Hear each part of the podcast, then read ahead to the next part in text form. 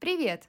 Это подкаст «Мам, мне ко второй». Меня зовут Дарья Томашевская, и сегодня я проведу вас в мир литературы вместе с рубрикой «По пути на учебу». Мам, мне ко второй. Знаете, майские праздники в этом году выдались не самыми лучшими. Было холодно, пасмурно, да еще и ретроградный Меркурий. И мне пришла идея, почему бы не рассказать вам о нескольких действительно жутких историях. О тех самых, от которых захватывает дух, сердце бьется быстрее, а в доме к вечеру не хочется выключать свет. Хочу вас сразу предупредить, дорогие слушатели, спойлеров к сюжету здесь не будет. А если я его затрагиваю, то поверьте, это лишь малая толика того, что вы сможете узнать, когда возьмете в руки эти книги. Очень красиво, но печально.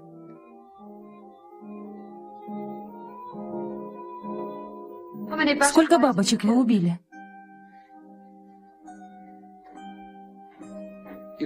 Сами видите. Любовь — это прекрасное чувство. Для кого-то она пахнет весной, для кого-то запахом свежей выпечки, которую бабушка испекла нынче утром, запах маминых духов, лично моя ассоциация, ощущение теплой шерсти любимого кота. Но, к сожалению, в этом мире есть немножко другие люди. Кто-то или что-то покалечило их. В их случае любовь — это хлороформ, булавки и запах сырого подвала. Странно или даже забавно, не правда ли? Сегодня я решила посвятить выпуск книги, которая тронула мою душу прошлой весной. И уже в этом году я решила ее перечитать вновь. Джон Фаулс и его дебютный роман «Коллекционер». Сам автор – яркий представитель постмодернизма в литературе XX века, точнее его второй половины. А давайте вспомним, что это за течение такое. В первую очередь стоит упомянуть то, что в то время у людей в головах царил сплошной ужас. Вторая мировая война, бомбежка Хиросимы и Нагасаки, угроза ядерного кризиса. Люди не видели своего будущего. Весь мир его не видел. Конечно же, это отразилось в литературе и в остальном искусстве. Но сегодня про литературу. А, что у нас там было? Цинизм, анализирование моральных ценностей буквально под микроскопом, где-то их просто не было, как в заводном апельсине. Конечно же, еще сатира, нигилизм. Произведения того времени наполнены, наполнены безысходностью, мир непознаваем, вокруг сплошной хаос. Коллекционер как раз в точности подходит под это описание. Так, разобрались с матчастью, теперь непосредственно к книге. На поверхности у нас действительно жуткая история – если вкратце, коллекционер бабочек решил поймать для своей коллекции что-то более весомое. Девушку-студентку по имени Миранда. История рассказывается с двух сторон. Э, первая часть книги — это сухие, грамотные, такие примитивные записки Клэга, похитителя, и дневник Миранды.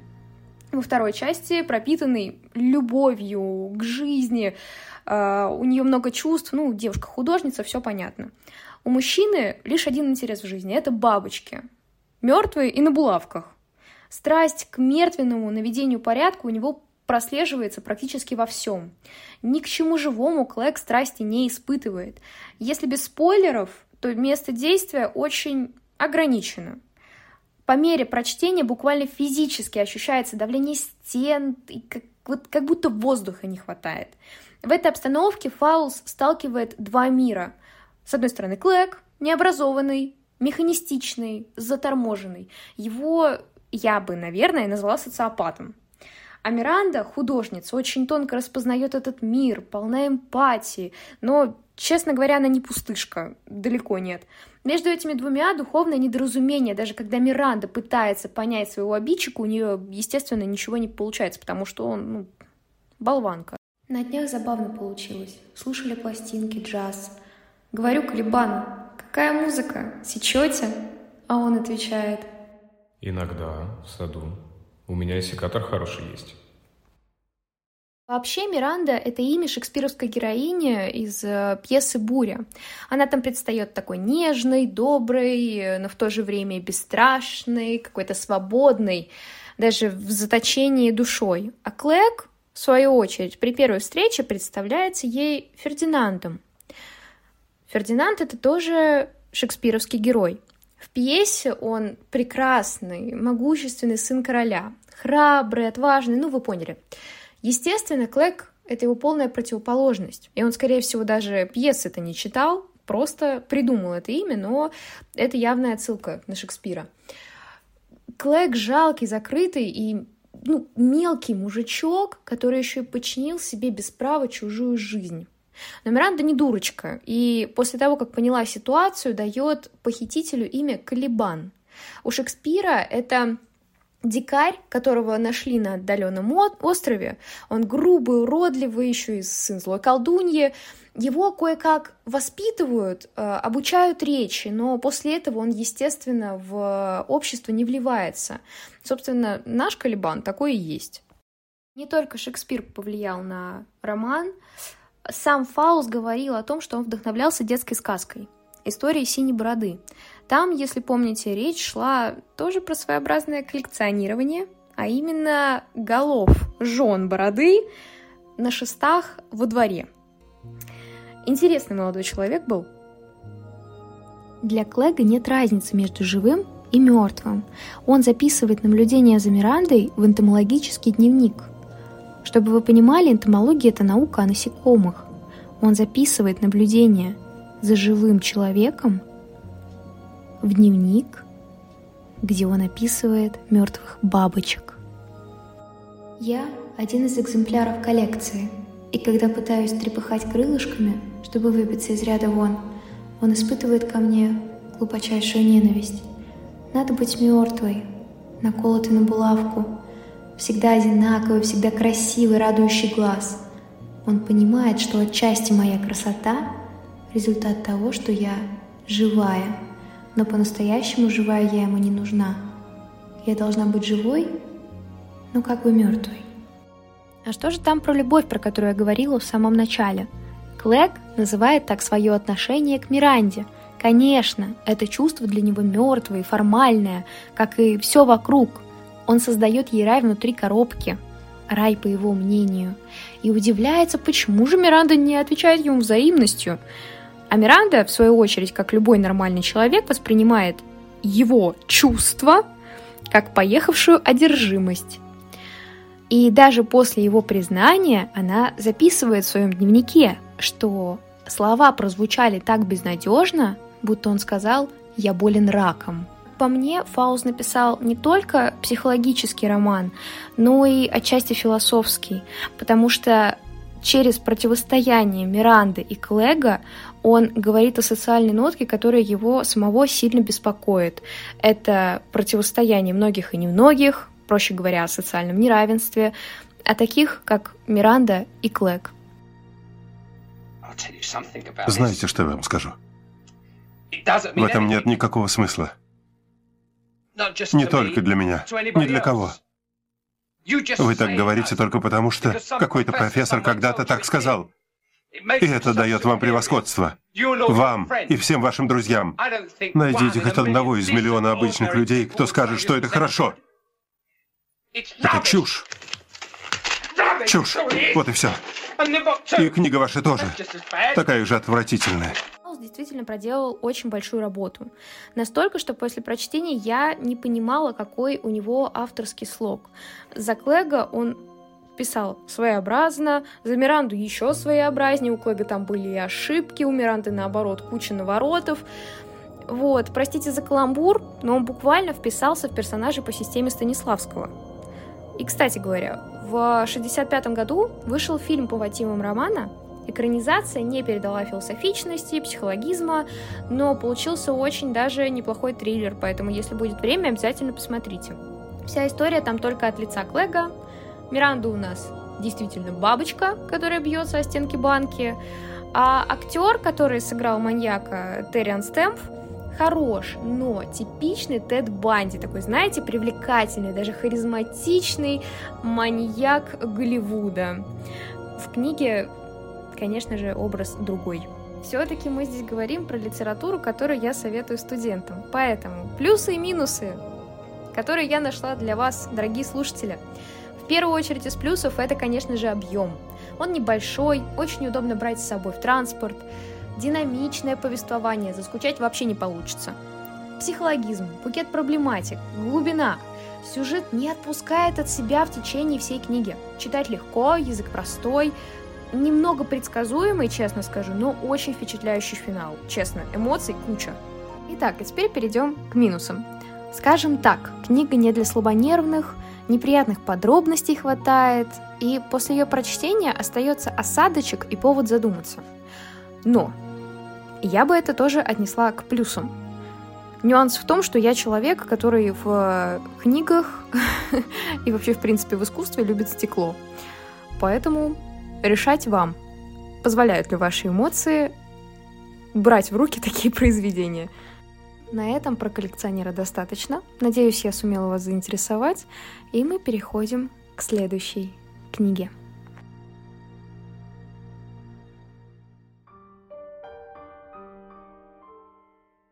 Недотыкомка серая, все вокруг меня вьется да вертится, то не лихоль со мной очертится во единый погибельный круг. Недотыкомка серая, истомила коварной улыбкою, истомила присядкою зыбкою. Помоги мне, таинственный друг. Недотыкомку серую отгони ты волшебными чарами, Или наотмашь, что ли, ударами, Или словом заветным каким — недотыкомку серую, хоть со мною мертви ты, ехидную, чтобы она хоть в тоску панихидную не ругалась над прахом моим. Именно с этого стихотворения в 1899 году началась история романа под названием «Мелкий бес». Его написал Федор Кузьмич Сологуб. По словам Александра Блока, эту книгу прочла вся образованная Россия. Омерзительная, гениальное и параноидальное произведение. В книге дается отличный рецепт по описанию прогнившего провинциального городка. Все, что вам понадобится, это мелочные, алчные и бесчеловечные людишки и секретный ингредиент, самый ничтожный из всех людей, который еще к тому же исходит с ума. Еще лучше, если в вашей книге он главный персонаж. Поздравляю, вы добились успеха. Жестокое время сотрет многих но Сологуб в русской литературе останется. Это слова Евгения Замятина, а вот Андрей Белый называл его «певцом смерти». И не просто так. Помимо романов, Сологуб писал стихи. Несложно догадаться, что главная их тема – смерть. «О смерть, я твой, повсюду вижу одну тебя, и ненавижу очарование земли». Как думаете, что же мог написать такой человек в прозе? Конечно, бестселлер Серебряного века – Роман создавался около 10 лет на рубеже веков, с 1892 по 1902 годы. Мелкий бес стал известен, находясь еще в стадии рукописи, хотя потом у Сологуба были какие-то проблемы с печатью, но они, как видите, решились. И потом роман многократно переиздавался, и тираж, между прочим, был 15 тысяч экземпляров. Это очень много для начала 20 века. Итак, главный герой Знакомьтесь, Ардальон Борисович Передонов. Он учитель сельской гимназии, пакостник, пошляк и воплощение всего самого плохого, что видел в своей жизни Сологуб. Он по-настоящему безумен. И весь роман, по сути, история его болезни. Начинается все вполне невидно. Тревожность героя, легкая паранойя, Бывает. Но с каждой страницы симптомы ухудшаются. Передонова уже хотят обмануть, его ненавидят, хотят отравить, подменить на другого человека. И это чертова недотыкомка. Да, он главный герой, но нам его совсем не жалко. Положительных черт в нем просто нет. Он сожительствует со своей сестрой, подал, невежественен, одержим идеей успеха любыми возможными путями – Честно, я даже столкнулась с тем, что мне не хватает слов описать этого человека. Настолько он противный. А теперь про недотыкомку. Откуда-то прибежала маленькая тварь неопределенных очертаний. Маленькая, серая юркая недотыкомка. Она посмеивалась и дрожала, и вертелась вокруг Передонова. Когда же он протягивал к ней руку, она быстро ускользала, убегала за дверь или под шкаф, а через минуту появлялась снова и дрожала, и дразнила, серая, безликая, юркая. Недотыкомка бегала под стульями и по углам и повизгивала. Она была грязная, вонючая, противная, страшная – уже ясно было, что она враждебна Передонову и прикатилась именно для него, а что раньше никогда и нигде не было ее. Сделали ее и наговорили. И вот живет она ему на страх и на погибель. Волшебная, многовидная, следит за ним, обманывает, смеется. То по полу катается, то прикинется тряпкою, лентою, веткою, флагом. Тучкою, собачкою, столбом пыли на улице. И везде ползет и бежит за Передоновым. Измаила, истомила его зыбкою свою пляскую. Хотя бы кто-нибудь избавил, словом каким или ударом на отмуж. Да нет здесь друзей, никто не придет спасать. Надо самому исхитриться, пока не погубила его ехидная. Я, знаете ли, не зря назвала роман параноидальным. Он насквозь пропитан каким-то гадким волшебством и тревожностью. Передонов боится человеческих укусов, потому что думает, что слюна ядовита, а платье сестры точно наполнена недотыкомкой. Сологуб мастерски обводит читателя вокруг пальца и не дает ему понимания, где же тут реальность, а где бред. Мы не понимаем, на самом деле человек способен творить такие вещи, которые в норме у Передонова. Или же все-таки им управляет недотыкомка. В книге несколько сюжетных ответвлений – но не забывайте, кто наш главный герой. Мы видим все через его злобные, такие сумасшедшие глазки. Все собаки хохотали над ним, а люди облаивали его. Ближе к концу романа есть одна сцена. Бал-маскарад. Вот там город показывает свою истинную, буйственную личину. Маски, хохот, толпа, настоящий филиал ада прям явная гиперболизация мерзости персонажей, скажем, выдуманный такой отдельный мир антиутопии, в котором все люди довольно-таки неприятные, их радует несчастье других, у них проводятся групповые игры, внимание, кто дальше сделает плевок в обои, также и друг в друга они не против поплевать, да, они склонны к злобе, злорадству, если их собрать всех вместе, то получится такой неплохой серпентарий. Женщины города тоже описаны весьма нелестно. Я не просто так их упоминаю, просто одна из сюжетных линий э, связана именно с женской половиной этого города.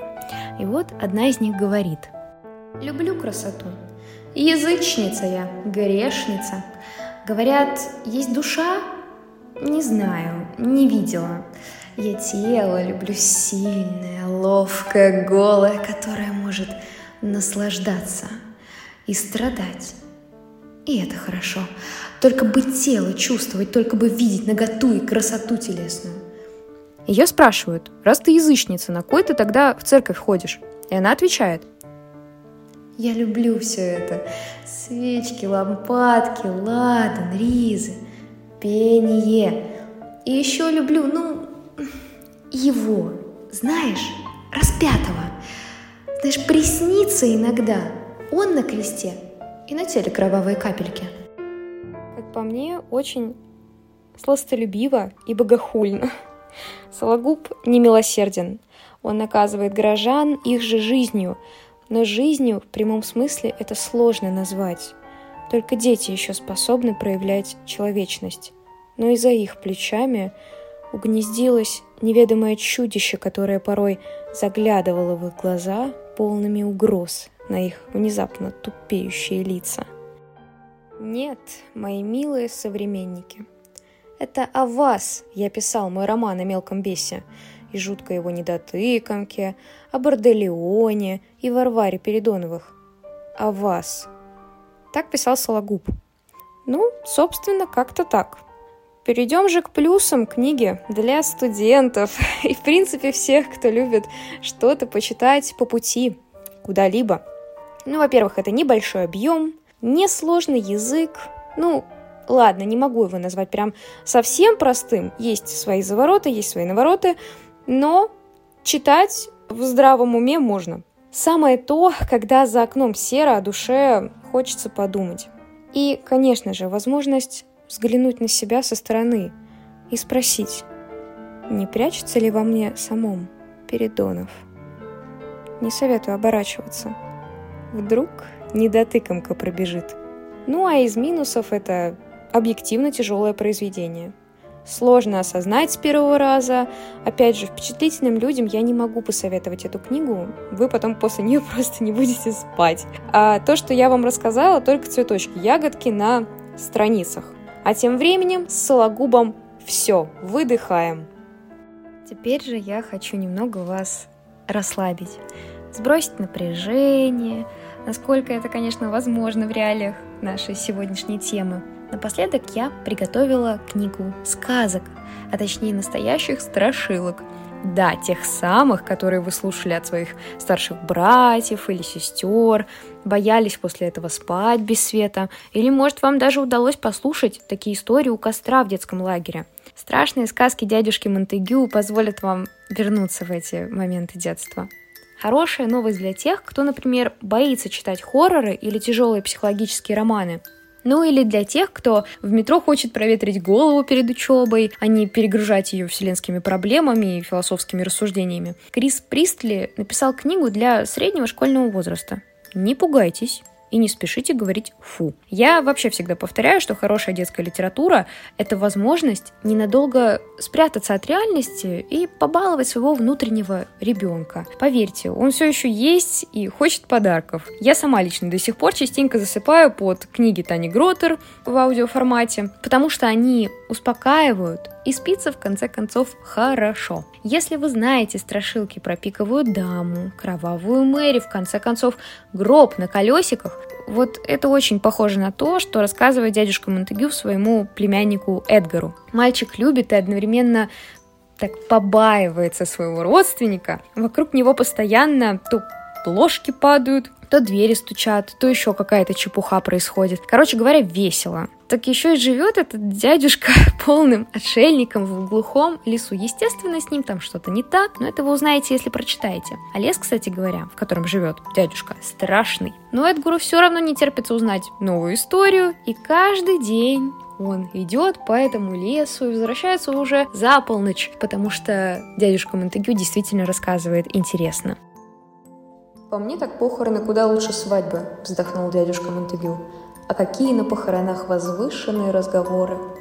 Думаю, испугаться этих историй можно в том случае, если вы будете читать их ночью, без света и под одеялом. В ином случае это будет просто приятное времяпрепровождение. Мораль сказок проста и стара как мир. Люби родителей, не бери вещи у чужих, будь паинькой. Но от такой литературы многое не требуется, правда? Она для души. Кстати говоря, я эту книгу не читала, я слушала ее в озвучке Федора Малышева. Голос очень подходящий. Попробуйте, может этот формат подойдет вам больше. Минусов я в этой книге не увидела, да и откуда им взяться? В принципе, написано хорошо, читается легко, приятно, а все вышеперечисленное уже и так плюс. Теперь же пришла пора прощаться. Книги, о которых я вам сегодня рассказала, достойны вашего прочтения. Читайте, читайте и еще раз читайте. С вами была Дарья Томашевская с рубрикой «По пути на учебу». А далее Полина Лепехина расскажет вам, как можно сэкономить, если вы студент.